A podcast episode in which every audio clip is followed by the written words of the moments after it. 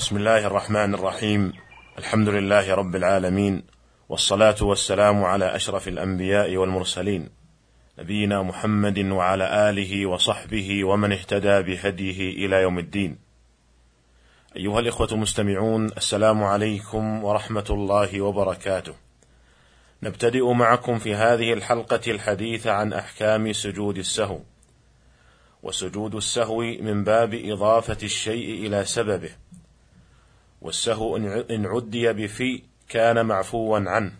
فإذا قلت سهى فلان في صلاته فهذا من باب المعفو عنه. وإذا عدي بعن صار مذموما. ومنه قول الله تعالى فويل للمصلين الذين هم عن صلاتهم ساهون. والسهو معناه ذهول القلب عن معلوم. وهو من مقتضى الطبيعة البشرية. ولهذا فقد وقع من النبي صلى الله عليه وسلم عدة مرات. وقال لأصحابه إنما أنا بشر مثلكم أنسى كما تنسون فإذا نسيت فذكروني. قال الإمام أحمد رحمه الله حفظ عن النبي صلى الله عليه وسلم في السهو خمسة أشياء. سلم من اثنتين فسجد وسلم من ثلاث فسجد وفي الزيادة والنقصان وقام من اثنتين ولم يتشهد. قال الخطابي رحمه الله المعتمد عند أهل العلم هذه الأحاديث الخمسة حديث ابن مسعود وأبي سعيد وأبي هريرة وحديث ابن بحينة رضي الله تعالى عنهم أجمعين. وقال ابن القيم رحمه الله وكان سهوه صلى الله عليه وسلم في الصلاة من تمام نعمة الله على أمته وإكمال دينهم ليقتدوا به فيما يشرعه لهم عند السهو. قال وكان صلى الله عليه وسلم ينسى فيترتب على سهوه أحكام شرعية تجري على سهو أمته إلى يوم القيامة. والحكمة من مشروعية سجود السهو أنه جبر للنقصان وإرغام للشيطان ورضا للرحمن. وسجود السهو إنما يشرع عند حصول السهو من غير عمد. أما مع العمد أي مع تعمد ترك ركن أو واجب مثلا فإن الصلاة معه باطلة ولا يجبر بسجود السهو. وسجود السهو كما أنه مشروع في صلاة الفريضة وهو كذلك مشروع في صلاة النافلة. فكل صلاة فيها ركوع وسجود يشرع فيها سجود السهو إذا وجد سببه. ولا يقال إنها نافلة فكيف يشرع فيها سجود السهو فإنه لما تلبس بها وجب أن يأتي بها على وفق الشريعة وإلا كان مستهزئا. وليس له أن يصلي صلاة يخل بها بحجة أنها نافلة. وأسباب سجود السهو ثلاثة: الزيادة والنقص والشك. أما الزيادة فالمقصود بها أن يزيد المصلي في صلاته قياما أو ركوعا أو سجودا أو قعودا أو ركعة. فإن لم يذكر الزيادة حتى فرغ من الصلاة فليس عليه إلا سجود السهو وصلاته صحيحة.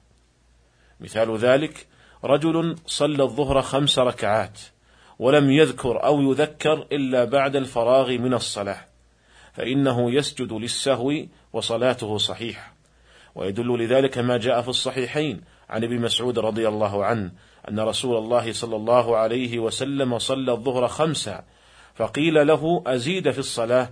قال وما ذاك؟ قالوا صليت خمسا فسجد سجدتين بعدما سلم. أما إن ذكر الزيادة في أثناء الركعة التي زادها وجب عليه الرجوع عنها والجلوس في الحال ويسجد للسهو وصلاته صحيحة. مثال ذلك رجل قام لركعة خامسة في صلاة الظهر وقرأ الفاتحة وما تيسر من القرآن ثم ركع وفي أثناء ركوعه ذكر أن هذه الركعة زائدة فيلزمه حينئذ الرجوع والجلوس في الحال ولا يتم هذه الركعة فإن أتمها عالما متعمدا بطلت صلاته. وبعض الناس تشتبه عليه هذه المسألة مع مسألة أخرى وهي القيام من التشهد الأول، فإن من نسي التشهد الأول وقام وشرع في القراءة لم يشرع له الرجوع للإتيان بالتشهد، وإنما يستمر في صلاته، ويجبر التشهد الأول بسجود السهو، أقول بعض الناس تشتبه عليه هذه المسألة بمسألة الإتيان بركعة زائدة، وفرق كبير بين المسألتين فمن نسي التشهد وقام للركعة وشرع في القراءة فإن السنة قد وردت بأنه لا يرجع في هذه الحال وإنما يستمر في صلاته ويسجد للسهو. أما إذا قام لركعة زائدة فالزائد لا يجوز الاستمرار فيه بأي حال. ولذلك متى ذكر الزيادة وجب عليه الرجوع والجلوس في الحال سواء ذكر الزيادة بعد الشروع في القراءة أو بعد الركوع أو بعد الرفع منه المهم أنه متى ذكر الزيادة لزمه الرجوع في الحال والجلوس وسجود السهو في آخر صلاته. وإذا نبه الإمام على الزيادة بأن نبهه ثقتان فأكثر لزمه الرجوع فإن لم يرجع لم يتابعه المأموم في الزيادة. إذ أن تعمد الإتيان بالزيادة في الصلاة مبطل لها. والرجوع عن الزيادة كما أنه في صلاة الفريضة فيشمل كذلك صلاة النافلة. فلو أنه زاد ركعة ثالثة في صلاة التراويح مثلا فيلزمه الرجوع فإن لم يرجع بطلت صلاته لأنه قد تعمد الزيادة. وقد قال النبي صلى الله عليه وسلم صلاة الليل مثنى مثنى وقد نص الإمام أحمد رحمه الله على أن من قام في صلاة الليل إلى ثالثة فكأنما قام إلى ثالثة في صلاة الفجر. ولكن يستثنى من هذا الوتر فإن الوتر تجوز فيه الزيادة على ركعتين فلو أوتر بثلاث جاز ذلك. وأما النقص فإنه ينقسم إلى نقص الأركان ونقص الواجبات.